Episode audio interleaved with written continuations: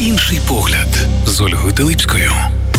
Друзі, вітаю радіо Перше 88,2 FM, ем. Програма Інший погляд. І перш ніж представити гостю, яку я вже анонсувала, я хочу розпочати з цитати, і мені дуже відгукується, зокрема з виставою. Ну я вже анонсувала, але все одно така невеличка інтрига буде, хто до нас долучився. Давайте ми з вами ще раз подивимося, що робить з нами війна. Вона змиває з нас пізніші культурні нашарування і знову випускає на світ первісну людину, яка у нас живе. Вона знову змушує нас бути героями, які не бажають вірити у власну смерть. Вона вказує нам, що чужинці наші вороги, чиєї смерті треба добиватись чи бажати. У школі ми чули політичний вислів стародавніх римлян, який проголошував Хочеш миру, готуйся до війни. А ми можемо змінити його відповідно до наших сучасних потреб. Якщо хочеш винести життя, готуйся до смерті.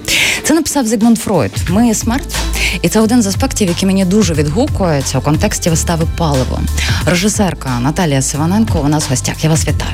Добрий день. Наталю, е, направду вітаю вас з прем'єрою. Я була на допрем'єрному показі. Е, це одна з рефлексій, які в мене виникли, тому що питання екзистенційного буття в час війни воно загострюється, воно обнуляється у кожного з нас. Ну і питання смерті в нашому суспільстві, незважаючи навіть на війну, на те, що ми кожного дня бачимо дуже багато смертей, воно все одно табуйоване. А ви привідкрили оцю табуйовану систему, можна так напевно сказати. Як вам загалом з цим? Так цікаво в першу чергу ем, зі скількома людьми поспілкувалася, стільки абсолютно різних аспектів mm-hmm. відкриваються, тому що люди підходять і з абсолютною впевненістю кажуть, М, яка цікава ось ця тема. І про смерть я ще не говорила. Тобто сьогодні ми з вами відкриваємо ще один аспект mm-hmm. цієї вистави, і тому я просто в захваті, що так багато тем можна буде обговорювати на базі цієї теми відкритій виставі паливо. Ем, для мене в першу чергу найважливішим в цій виставі було е, все-таки тема цих тваринних інстинктів, які відкриваються mm-hmm. на в загострених обставинах війни. І ми спеціально не в, уточнювали, який саме яка саме війна, про яку саме війну ми mm-hmm. говоримо, який саме період. Ну наскільки мені е, відомо, що навіть у авторки немає конкретно вказано, яка так, саме війна, правда? Абсолютно, тому ми навіть намагалися і в декораціях, в реквізитах бути абсолютно нейтральними. Ми uh-huh. ніяких додаткових там вказівочок не робили, тому що ми розуміємо, що питання абсолютно під підходить в будь-якій війні, хоч в древнім uh-huh. римлянам, хоч нашій сьогоднішній. Єдине, що співпало, що мова йде про другу зиму під час е, війни, і я думаю, що це не даремно, адже це саме той період, коли вже минає оця хвиля е, такого активного патріотизму, активної готовності е, демонструвати всі свої е, геройські почуття і відчуття, mm-hmm. і йде такий занепад е, в плані емоційний, який який дуже потребує підживлення надією і постійною впевненістю в тому, що все одно ми ми, ми все зможемо, все зробимо. І от в цьому, в цьому, десь в цій прогалині починаються оці питання до самого себе: а як uh-huh. я почуваюся, а що, якщо я зневірюся, а що, якщо я привідкрию дверцята до власних там цих тваринних базових uh-huh. відчуттів самозбереження, і що там буде? От, власне, ми намагалися привідкрити навіть не до питання смерті, а що там лишається за крок до uh-huh. і що які питання і в які які базові потреби починають повертатися до свідомості. Бачите, я вам хочу сказати, що це один з аспектів, який в мене виникнув. Ми поговоримо про них. Я скористаюсь можливістю, але я зрозуміла в одному контексті, що я анонсувала, що вистава Палео вийшла а, в театрі Заньковецької нова прем'єра. А коли вже вас представляла, ні. Це блакитна зала, угу. це театр у квартирі. Взагалі нова локація. Ви режисерка, яка представила е, дерматургію франкомовної бельгійської е, письменниця. Це її єдина п'єса. Вона вперше поставлена в Україні. Ви вперше ставите у Львові. Ви відкриваєте загалом блакитну залу театру квартирі. У вас дуже багато, е, скажімо так, е, ну в першості це дуже добре, але дуже багато відповідальності за цим, тому що до театру Зеньковецької зараз дуже пильний погляд з усіх аспектів і усіх очей, навіть ті, хто не цікавився театром. Це для вас е, відповідальність, яка як тягар? Чи навпаки е, дуже багато такого не знаю, вітального, підсиленого. А я би хотіла ще додати, що окрім цього, у нас ще три дебюти. Угу. У нас дебют художника, у нас і два акторських дебюти. Ну і власне дебют угу. блакитної зали. Хоча мені кажуть, що років 30 тому там були вже вистави іншого абсолютно формату, угу. ще більш лабораторного. А ми саме шукали оцю інтимність і комфортність квартири, щоб передати цю п'єсу максимально і занурити людей в цю атмосферу. Про відповідальність та ні, це найбільший ворог творчості. Ну от правда. Я, Ви не любите брати відповідальність на себе? Е, ні, якби я хоча б не секундочку про це почала думати і намагатися підлаштуватися uh-huh. під запит і під е, оце відчуття відповідальності, і мені здається, що я була б найбільшим ворогом для себе. Е, як ми говоримо часто між собою в творчому нашому колективі, нам своє робити. Uh-huh. І тільки довіряв, довіряючи собі, ми можемо продовжувати Увага! творити, і бо інакше зовні я ніде це не, не візьму. Я можу лише е, відтворювати свої власні рефлексії, думки. Е, і цей пильний пильний погляд до театру це тільки нам на руку, тому що ми будемо більше Дуже. почути. Так. І якщо говорити про матеріал Амелін Натомп, чому саме ви е, вирішили звернутися до цього матеріалу? Чим він вам особисто відгукнувся? Ну е, в першу чергу це і ідея е, проекту належить належить художньому керівнику. Uh-huh. Він завжди був відомий тим, як яке пильне око він має на матеріал uh-huh. і як він відчуває взагалі час. Бо я ледь, наприклад, знайшла сам матеріал, uh-huh. чесно кажучи, українського його немає.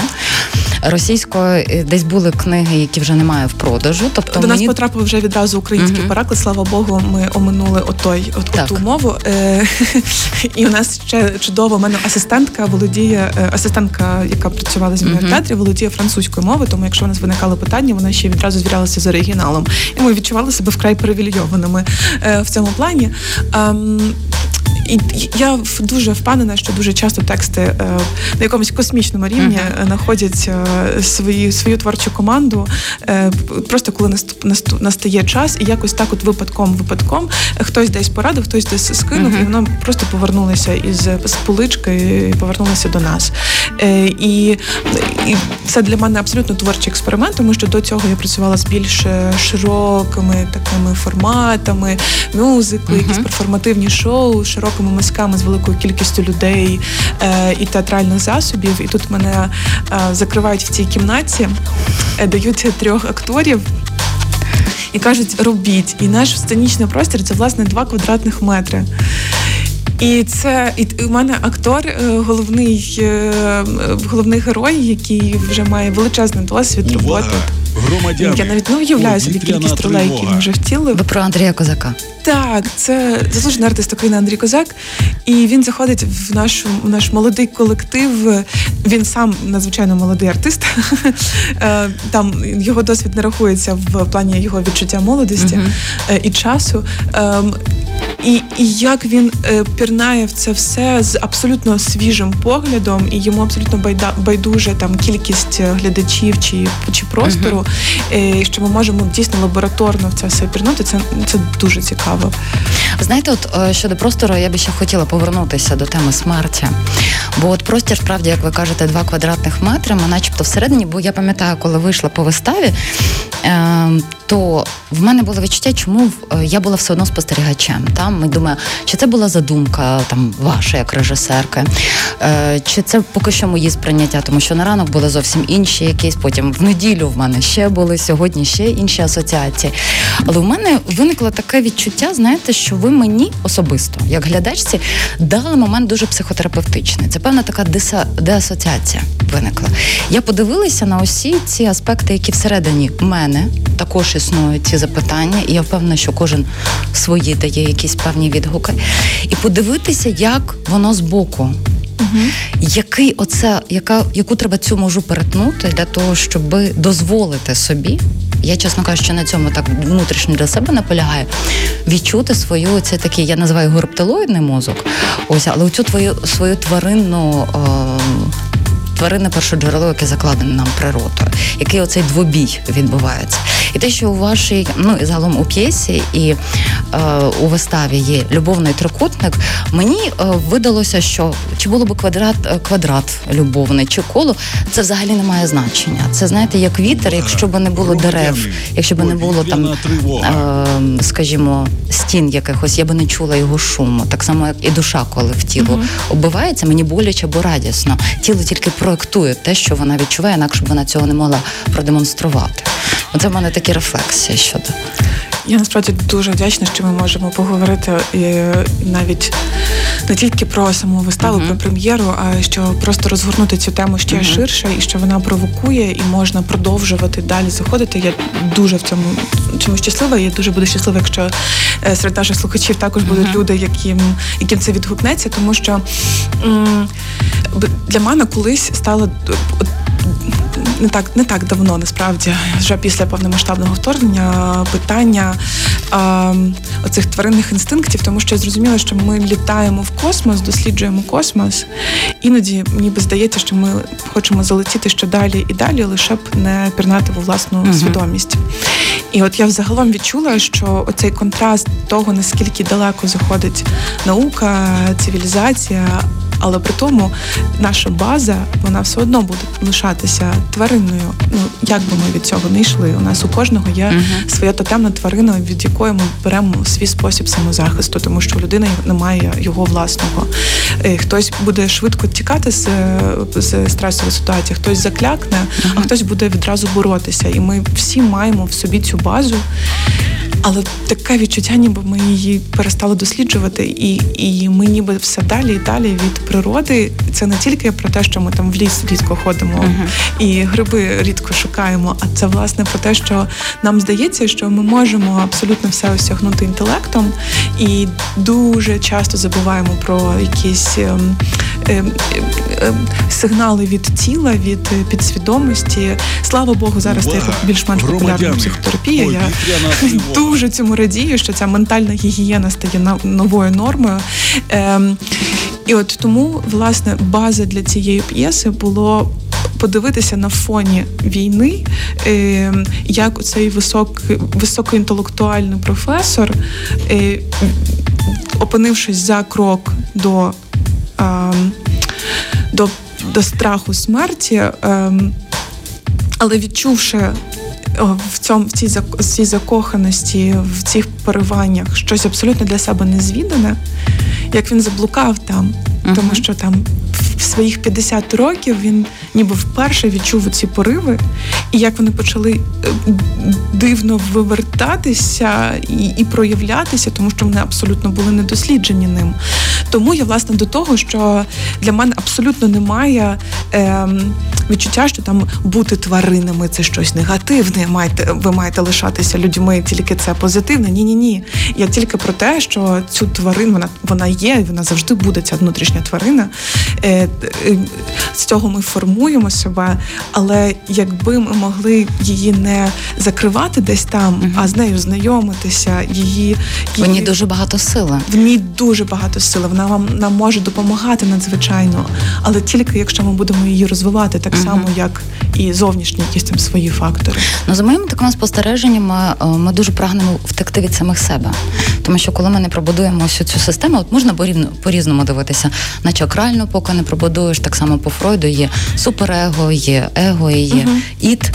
А, І коли ти взаємодієш з усіма своїми компонентами, які тобі дала природа, хтось може вважати, що це Бог, всесвіт, не знаю, там Дарвін. Тут кожен має до вподоби вибір теорії, яка йому подобається, але це вміння приймати себе, піти в тінь. Це вже uh-huh. за юнгом, так а там дуже багато ресурсу, який дозволяє нам бути людьми в першу чергу. Е, Так, і тут дійсно дуже цікаво, як ми далеко заходимо в своєму розвитку, а потім починається війна і постає питання е, вбивства, uh-huh. і, і що це? І це щось погане, чи це щось героїчне, чи як ми повертаємося до, до настільки питань наших взагалі моральних. І як ми ніби починаємо все з нуля, і воно ж все ніби нейтралізується і і, і абсолютно оновлюється.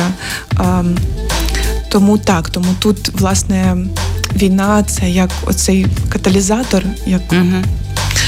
Оцей подразник, який на який ми далі рівняємося постійно. Це як той абсолют, як цей, цей uh-huh. ноль, до якого ми постійно повертаємося і, і, і порівнюємо. А от а якщо під час війни, то це вважається поганим чи ні? І ось таке uh-huh. просте питання: от у мирні часи, ось так. А от тепер війна, то це погано, чи це добре, чи це просто ніяк? Ну бо війна ж. І от тому... А тут можна загратись. Угу. Угу. І от, власне, от, от, от в цьому всій малесенькій квартирці, в цій інтимних атмосферах, от такі глобальні питання, які насправді зараз на кожній кухні, uh-huh. в кожному в кожному будиночку, і абсолютно незалежно від віку. Ну, ми зараз. Ем... Через кілька хвилиночок перервемося на музичну паузу, і в другій частині пропоную, щоб ми якраз про це обнулення. Бо мені здається, що такий циклічний процес у е, житті людини, можливо, через покоління. Я не знаю, я ще не досліджувала це для себе так. Але тут ви сказали обнулення. Я думаю, дуже мені якось перегукнулося з перформансом Марини Абрамович, uh та де оця межа, коли ми з таких красивих, інтелігентних, високоосвічених дозволяємо собі проявити оці пересні тварини, яка всередині нас. Це це таке цікаве питання. Невелика музична пауза. Ми повертаємося до ефіру. Друзі, нагадую, що режисерка Наталія Сиваненко і гостем моєї студії ми говоримо про прем'єру, е, яка відбулася, і в скорому часі ще будуть вистави в театрі Зіньковецької вистави Паливо. Повернемось до ефіру зараз. Інший погляд з Ольгою Теличкою. Друзі, вітаю ще раз. Повітряна тривога минула по всій Україні. Я сподіваюся, так. Я нагадую, що це радіо перше 88,2 FM, у студії Ольга Талипська і не тільки я. Режисерка Наталія Сиваненко. У мене в гостях ми продовжуємо нашу розмову про прем'єру вистави Паливо, яка в вийшла п'ятницю передпоказ, субота, неділя були прем'єрні покази в театрі Заньковецька, блакитна зала театру, театр у квартирі. Ми з однієї сторони тему смерті, ну я не можу сказати, повністю проговорили, так тому що у нас ефірний час, е, скажімо так, і має обмеження, але я пропоную перейти до ще однієї. У виставі я не дуже хочу розповсюджувати сюжет, тому що uh-huh. мені здається, що кожен прийде, дізнається сюжет, Ну, правда, мені здається, так буде чесно. Так, я теж дуже обережно зараз намагаюся так його оминати, але дійсно так, я розумію. Але момент спалення книг. Там насправді є, і він наскрізною лінією, і може асоціації дуже багато виникати, але поєднання вогню і книг це далеко не, скажімо так, не нове ні в літературі. Згадаємо принаймні Бредбері 451 по Фаренгейту. по Фаренгейту. Саме при такій температурі і загоряється папір, і він горить. Потім можна згадати і Умберто Еко, ім'я Троянди. Там теж спалюють книги у Борхаса. У нього є прекрасна історія про китайського імператора, який вирішив спалити усі книги для того, щоб ем, за, е, спалити все, що було до нього, так якісь не знаю, пам'ятки цивілізації, а потім сам хотів стати книгою, він в неї потрапив. І е, плюс ніяк не може не оминути та асоціація, якщо говорити про Другу світову війну, коли нацисти спалювали книги. Тобто теж такий повний мікс, і кожен, напевно, бере щось своє. І крім того, у вас ще є таке певне запитання: яку книгу би спалили останню ви? А ви собі дали внутрішню відповідь для себе, яку би ви книгу спалили останнє? Я мені чому здається, що вам це питання будуть задавати е, по тому багато. Можливо, я буду першою. Так, ви ви, ви перші, це спитали. Я спочатку хочу зазначити, що в жодному разі це не є якоюсь мораліте в тому плані, що от читайте книги. А ні, воно взагалі тут нащитується. Так, так, так. І я я дуже хотіла цього оминути, угу. тому що е, ну ми все таки сучасні люди, і у кожного свій формат сприй... сприймання інформації і насичення себе інтелектуально. І я, я всі формати дуже цілком підтримую, і я не молюся на е, паперову книжку. Я розумію, що ну в сучасному світі це вже майже нереально. Е, в цьому плані в цій саме виставі для мене найважливіше було передати, що в цих книжках е, це такі ніби схованки були, і ми намагалися прямо розподіляти по різним книжкам різні схованки, uh їх власних там внутрішніх якихось переконань. Ем, і там є там честь, е, є закоханість, є щось там про дружбу, є щось про спогади, і от вони ніби поступово спалювали цими книжками те, від чого вони відмовлялися. Чим більше загострювалася ситуація навколо. Те поступово від чого вони відмовлялися, і власне е, не без спойлерів, від чого вони до останнього відмовитися не могли. Тому тут, власне, ця пряма асоціація е, з мої цінностей, так наших. Так. Тому ставлячи питання, яку б книжку ви спалили останню, насправді я е, хотіла питати у людей або наштовхнути mm-hmm. на це питання не про автора якогось конкретного, mm-hmm. а про оту цінність, до за яку я підчеплюся і буду триматися до останнього. І тому е, для когось це може бути абсолютно неймовірна філософська література, а для когось це може бути Гаррі Поттер, і я mm-hmm. їх дуже зрозумію. І і навіть якщо якщо це буде якась конкретна частина, що саме там я не знаю, я я б можливо там до останнього би трималась би за ту, де ми вчимося патронус викликати і боротися добром зі злом. І, і можливо, це буде моя остання книга. Е, це Тобто, це саме що я в цій книзі для себе знайду, mm-hmm. і вона може бути абсолютно для нас різною. Тобто, так, це все таки не про цінність літератури, а про цінність нашої внутрішніх переконань, цінностей і те, що нас буде тримати на плаву до останнього. Ну знаєте, для мене, наприклад, от книга вона теж стала просто метафорою. Бо от як є піраміда масло, так ми коли базові потреби задовільняємо, uh-huh. потім виходимо на ціннісний, але мені більше до вподоби є така піраміда логічних рівнів. Вона дуже цікава. І от книга це як особлення чогось ціннісного. І, зокрема, коли е, якраз герой, професор Андрія Козака говорить, вона мене дуже вразила, і вона дуже відповідає напевно дійсності. Е, в час війни я розумію, для себе зробила відкриття, що дуже суб'єктивна дійсність у нас у кожного своя, як ми дивимося на світ. Що спочатку ти спалюєш книги, потім ти спалюєш стілець, потім ти вже спалюєш килим. Тобто ти починаєш руйнувати зверху донизу, угу. знову повертаючись до цієї первісної людини, яка в нас сидить. І знаєте, в мене ще тут така асоціація, тому що і війна це теж загострила момент.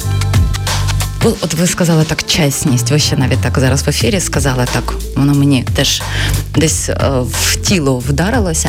Всі ці постулати, якими ми жили, вони в одну мить перестали існувати. Ці наші ціннісні орієнтири, і де ж перегукується з те, що ми говорили в першій частині розмови, що воно все було не справжнє. Якісь польоти в космоси, шукати чогось, задовольняти тільки якесь своє власне его, а де ми. Е, я відповідно це питання не дуже філософське.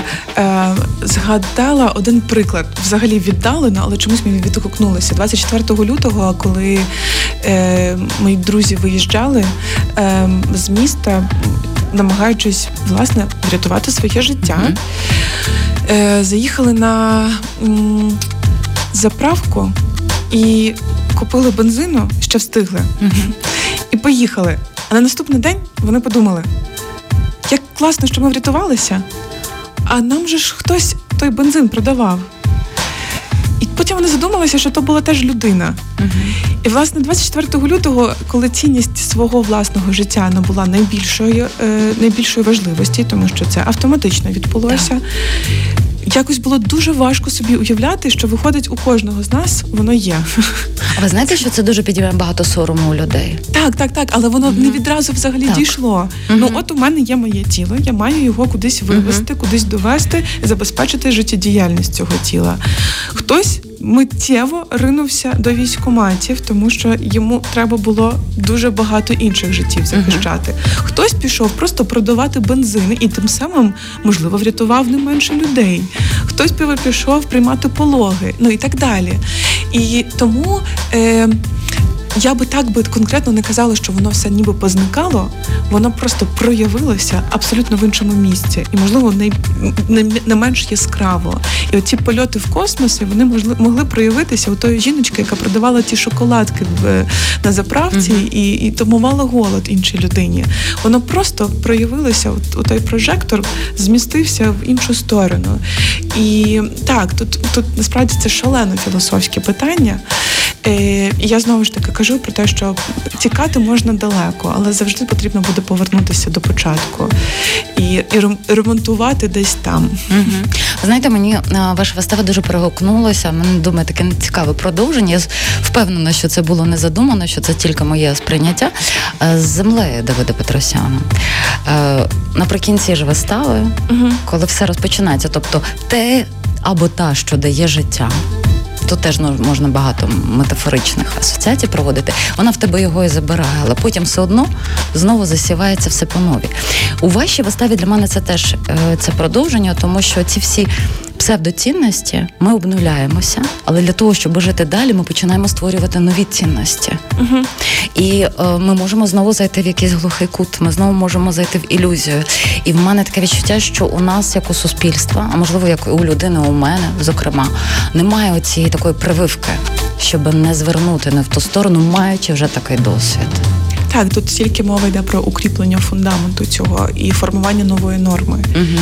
І коли я тільки е, я під час повномасштабного вторгнення я працювала в Австрії, ем, і дуже багато розмов було з європейцями, дуже багато важких розмов е, і про вбивство, і про чи чи потрібно спонсорувати зброю, чи треба тільки гуманітарну допомогу надавати. І от про це все. Е, І я їм навела такий приклад, який можливо трошки соромно проводити в прямому ефірі, але ми повертаємося до бази. Я кажу, якщо б зараз е, е, отак, от ми сидимо зараз на вулиці, на терасі, перед нами зараз би е, вийшла б людина без театру, з працівників театру, uh-huh. і просто б почала б зняла б штани і, і, і, і, і пішла б в туалет не в туалеті. Як би ви до цього поставилися? А, а божечки, та це жах, та як так можна? О Боже. І кажу: от коли ми дійдемо до того, що е, вторгнення для нас е, буде сприйматися, хоча б ось так, uh-huh. от тоді у нас почнеться можливо новий етап в цивілізації. Для нас досі війна це щось те, що може трапитися, uh-huh. а воно має колись дійти до до того, що вся країна в якийсь момент скаже: Ого, ви що, з глузду з'їхав? Ні, ні, ні, ні. Ми зупиняємо це. Ні, це неможливо. Це так не може бути. От, от десь там почнеться можливо новий етап нашої бази. Е, нашого базового сприйняття, щоб нікого з європейців навіть не виникло цього питання, а чи підтримувати е, фінансування зброї чи тільки на підтримку зоозахисників надсилати коштів. Вони mm-hmm. теж потрібні, але так є якісь пріоритет. Ну я розумію, ви розумієте про що так. я. От тому тут е, так обнулення буде буде тривати. Ну, Ми зараз бачимо за подіями, які у світі розгортаються. Таке відчуття, що обнулення це такий затяжний процес, і на жаль, буде ще обнулення в багатьох з нас. Угу. Ну ще кінця і краю немає таке відчуття. А загалом ця вистава про кохання. Ну, життя прагне бути. Так. В будь-якому випадку. Ви знаєте, ну подивіться, за ну теж суб'єктивним. Я тільки про суб'єктивні спостереження, свій власний досвід. Що поки ти сам себе не спопелиш, або в обставинах війна спопиляє, ставить зовсім інші акценти, з'являється той хороший перегній, який тобі дає ресурс для того, щоб ти проявив справжній. І за моїми спостереженнями, у час жахливої війни найважче, але водночас і найлегше любити. Вберегти в собі най, найпрекрасніше. Mm-hmm. Сьогодні вночі постраждав художній музей е, Одеси, який mm-hmm. був для мене просто неймовірною такою зоною натхнення. І коли я працювала в Одесі, я туди ходила дуже часто, дуже uh-huh. часто. Хоча я дивилася одні ті ж самі картини. Це було неймовірне місце, яке за останні роки також набуло неймовірного досвіду е, розвитку. І я розуміла, що я дивлюся на цю вирву. І вона біля цього художнього музею uh-huh. вона зараз дуже символізує багатьох самопочуття багатьох людей, так. коли поруч з чимось неймовірно прекрасним, uh-huh. така величезна вирва. І як важливо цю оцю, оцю це цей малесенький острівок в собі. Так, охороняти, так, його Мгм. захищати, так, не піддаватися взагалі всім провокаціям і вкидам, і, і псо, щоб продовжувати в собі це взрощувати прекрасне, незважаючи ні на що. І я дуже сподіваюся, що там з всіма можливими творами мистецтва ми будемо спонукати повертатися до цього свого острівка і розуміти, що це дуже важливе місце для оборони. Бачите, м, вибір він завжди є. Навіть коли ми пускаємося до тваринного нутра, він завжди є. І тільки вибір робить з нас людина.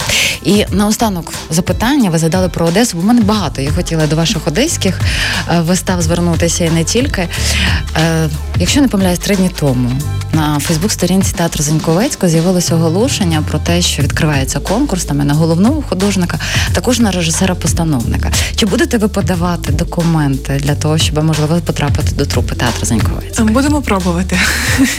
Будемо пробувати. і, е, Подивимося, тому що ідей е, багато, бажань багато, тому будемо щось, щось намагатися. Я вам дуже дякую, що ви завітали. І я впевнена, що ми ще почуємося в цій студії, подивимося і побачимо бачимо. Ваші режисерські роботи, друзі, направду запрошую всіх до театру Заньковецької. До блакитної зали театру у квартирі на виставу паливо режисерка Наталія Севаненко. Дякую вам дуже. Дякую навзаєм за дуже цікаву розмову.